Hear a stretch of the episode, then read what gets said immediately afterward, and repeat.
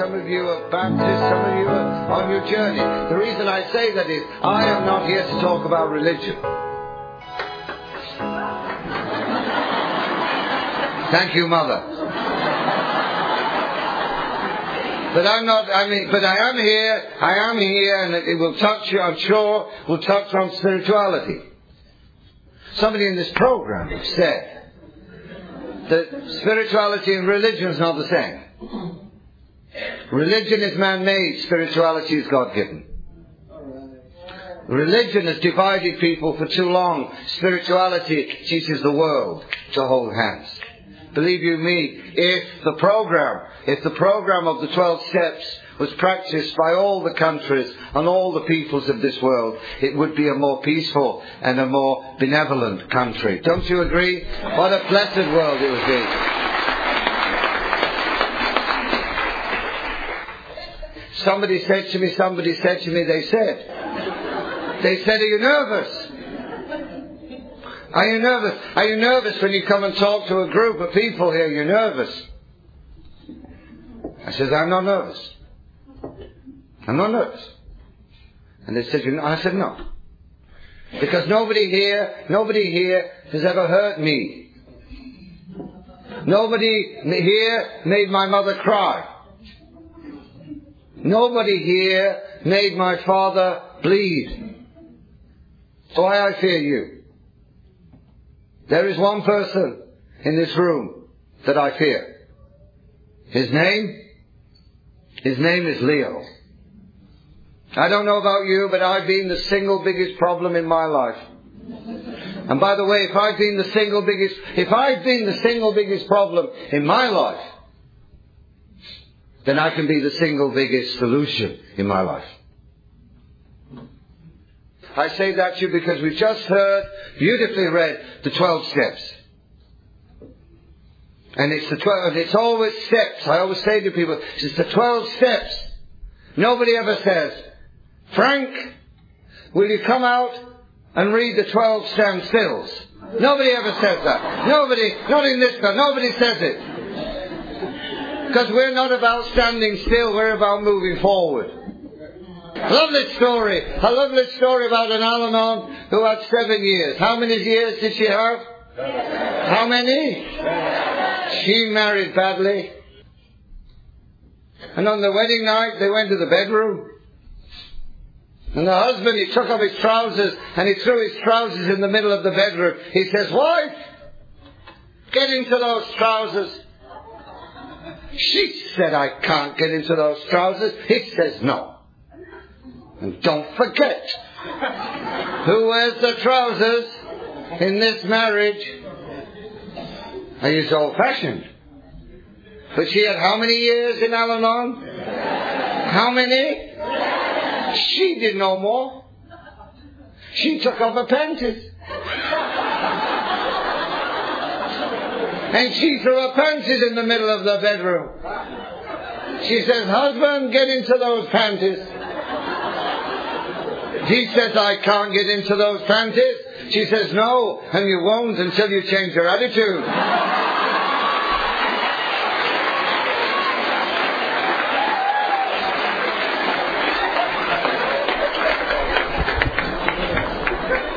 Now, some of you may be thinking, yep. Some of you may be thinking, what's, what's panties got to do with spirituality?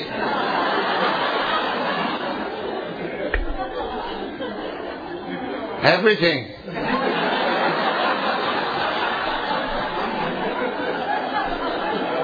No, ever, no, I'm serious. Because I'll tell you today, today, you think about what I'm saying now. Today, some of us are saying yes, when for years we said no, and we're saying yes to ourselves.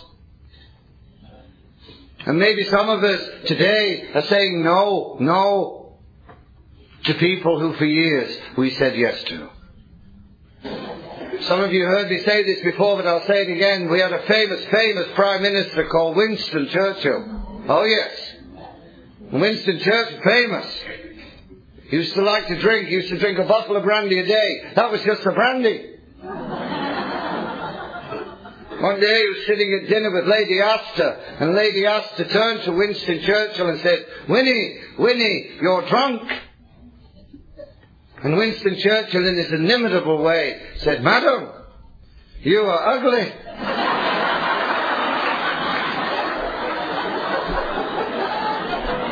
But I shall wake up sober in the morning. She, she was quick to say to him, she says, Winnie, Winnie, if I was your wife, I'd put poison in your soup. Madam, if I was your husband, I'd drink it.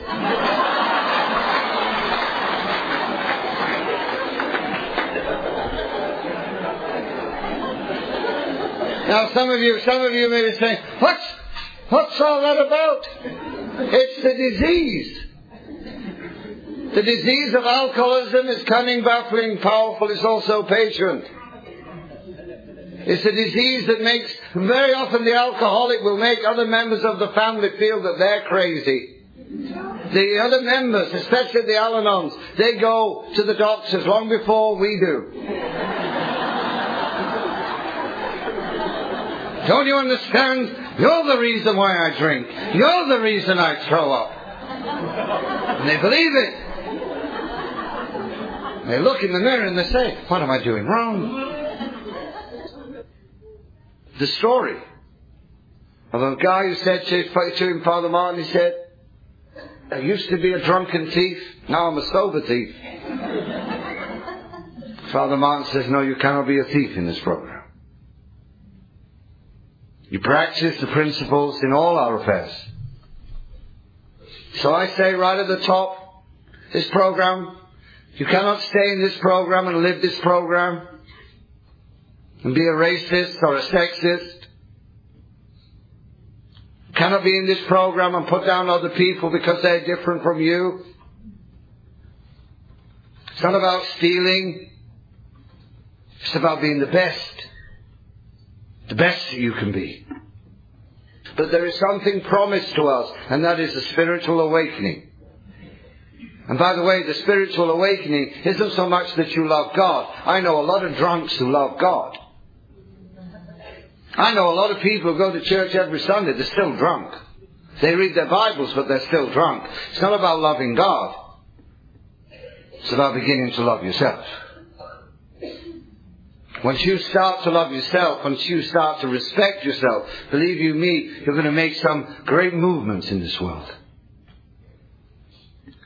Joseph Campbell on the PBS series talked about the power of myth. And basically what he said is there's really one essential myth. And that is how human beings cope with the challenges of life and how they overcome them. How they face that witch on the road. How they face their giant. And every human being at some level is facing similar things. And so although you think this is my story, believe you me, look to see what you have in common. Especially around the feelings. Twenty odd years ago, nobody ever referred to this as, as, as a drug.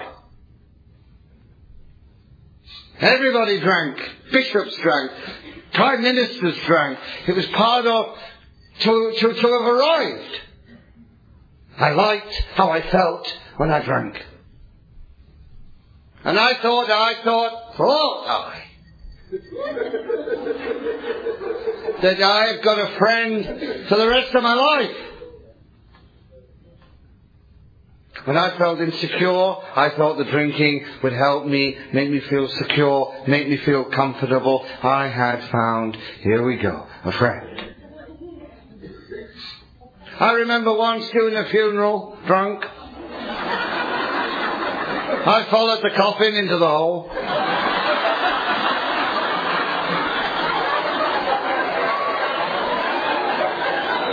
Just, just went, followed it straight in the hole. Right? Dropped about 12 feet.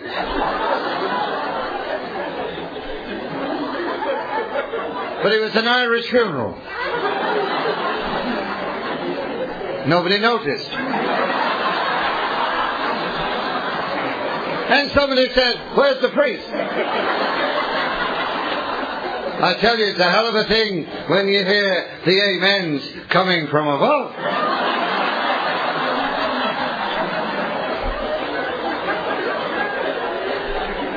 But they got me out. They just pulled me out. I was full of dirt. We carried on. I'm serious. We just carried on. Get the somebody get the priest out of the hole.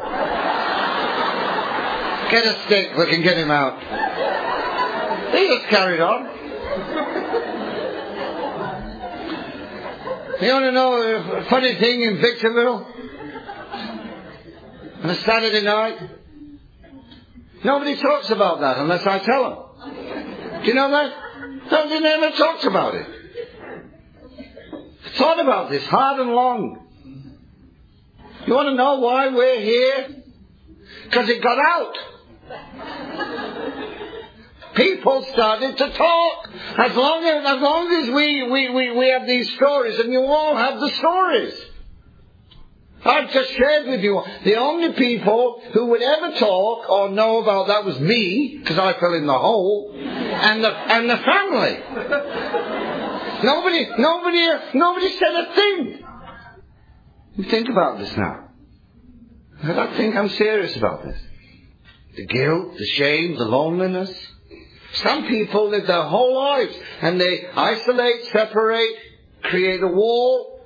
You can't do an intervention if you don't know.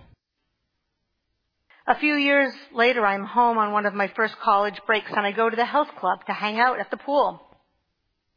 I did, in fact, wear a bathing suit at the pool.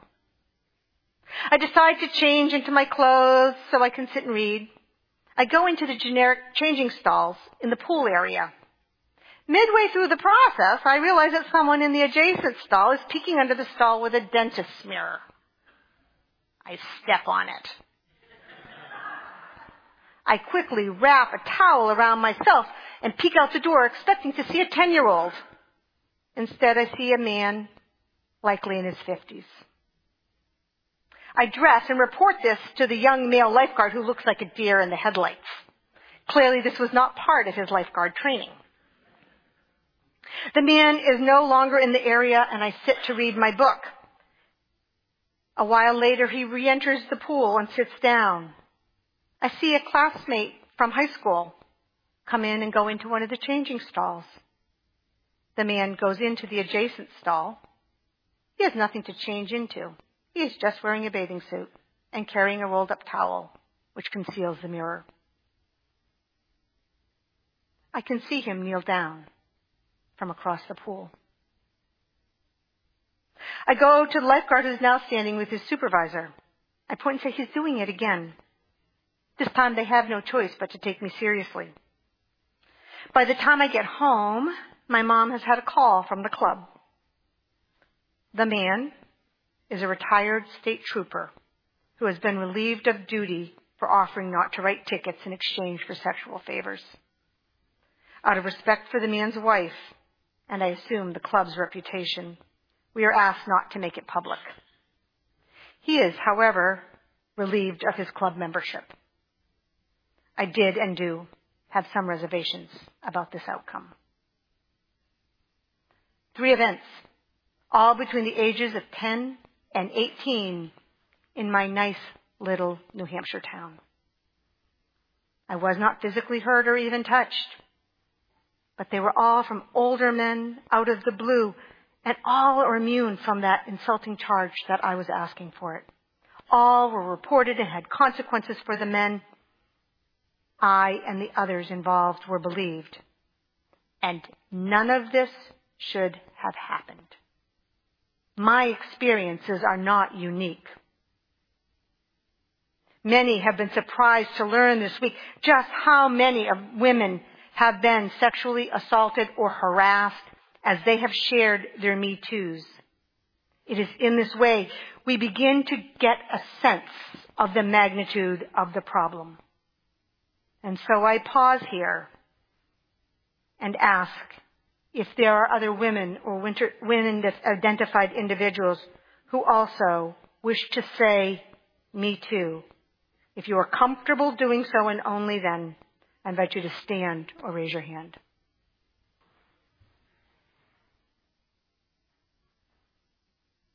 Thank you for your courage. You can't do an intervention if you don't know. The guilt, the shame, the loneliness. Some people live their whole lives and they isolate, separate, create a wall, and they die. Now you and I, I don't know your story, but I know your story. There's a kind of a story that I sometimes share. Story about a man who dies and he's at the gates of heaven. He's knocking at the gates of heaven. And God says, who is it? And the man says, it's me. And God says, go away. Thanks. This is ridiculous. Here I am at the gates of heaven. I want to get in. He goes back. God says, who is it? He says, it's me. George. God says, go away, George. He thinks this is ridiculous. Here I am at the gates of heaven. And then he remembers. He remembers what he heard in this program. And he goes back to the gates and he knocks at the gate. God says, Who is it? And the man says, It's you.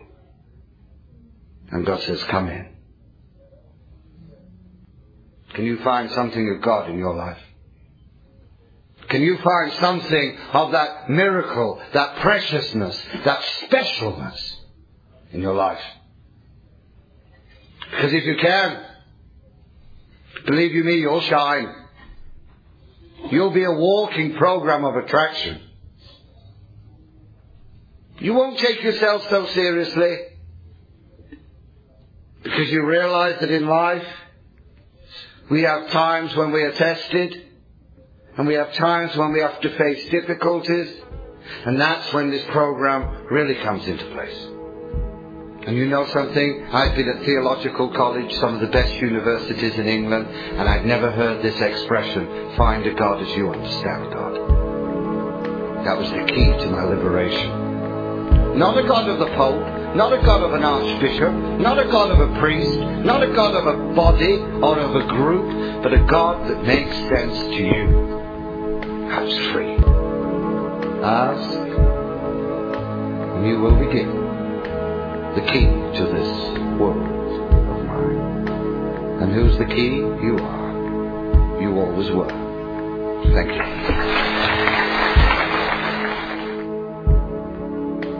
For